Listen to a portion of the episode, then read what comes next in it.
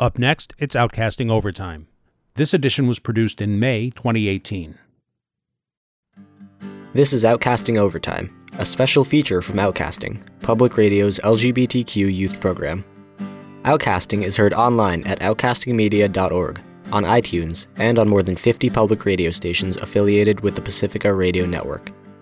Hi, I'm Drew, a youth participant in Outcasting's main studio in Westchester County, New York. On this edition, which was co written by Outcaster Lauren, Lucas talks about the recent release of Jill Twiss's book about Marlon Bundo, Vice President Mike Pence's pet rabbit. On March 19, 2018, the book A Day in the Life of the Vice President was published. It was ostensibly written by Marlon Bundo, the pet rabbit of Vice President Mike Pence, but it was actually written and illustrated by Karen and Charlotte Pence, the Vice President's wife and daughter. It's a children's book that explains the role of the vice president through the character of Marlon Bundo. On the same day, John Oliver, the political comedian and host of the cable TV program Last Week Tonight, released a parody of the book titled A Day in the Life of Marlon Bundo. The book was written by Jill Twiss, a writer and actress on Last Week Tonight. In Twiss's book, Marlon falls in love with a boy bunny. This is a response to the vice president's anti LGBTQ views. In Twiss's book, Marlon is not allowed to marry his bunny boyfriend because of the rules set by the stink bug. The animals work together with their friends to vote and change the rules so that boy bunnies can marry boy bunnies as well.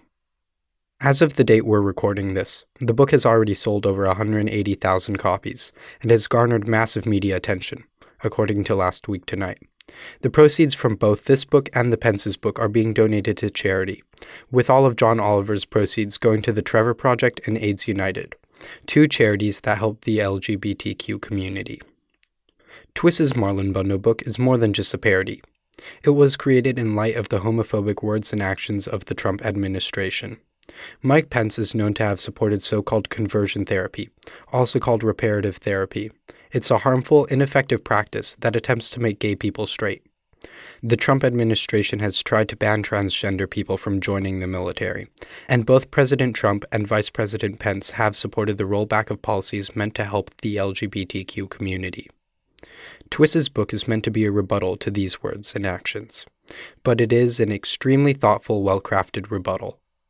Sometimes people make fun of homophobic people by calling them gay or likening them to gay people. For example, during and following the 2016 presidential election, some people attempted to insult Donald Trump by insinuating that he had had homosexual relations with Russian President Vladimir Putin. This was meant to belittle both him and Putin. Some people see this kind of humor as progressive, because in that context, it's meant to insult powerful homophobic people. But it can be homophobic in its own way. When you make fun of a person by calling them gay, you are saying that homosexuality is something to laugh at. This can be hurtful to gay people. It reduces homosexuality to a punchline. Twiss's Marlon Bundo could have gone down this road. It was a parody of a book centered around the idea of Mike Pence's rabbit being gay. That could have been a joke, purely meant to embarrass Pence. Instead, Twiss chose to create a story about love, friendship, democracy, and acceptance. So the book isn't just a parody, it's a good story that teaches a good lesson. This doesn't seem to be a book that's meant to poke fun at anyone. It is about two bunnies falling in love. Homosexuality is not used as a punchline, and that's what makes the book special. It represents a step being taken towards LGBTQ love being accepted as something that is legitimate, and not unusual or funny. Thanks for listening to Outcasting Overtime, a special feature from Outcasting, Public Radio's LGBTQ youth program. Outcasting is heard online at outcastingmedia.org, on iTunes, and on more than 50 public radio stations around the country. Outcasting Overtime is a production of Media for the Public Good, a nonprofit organization.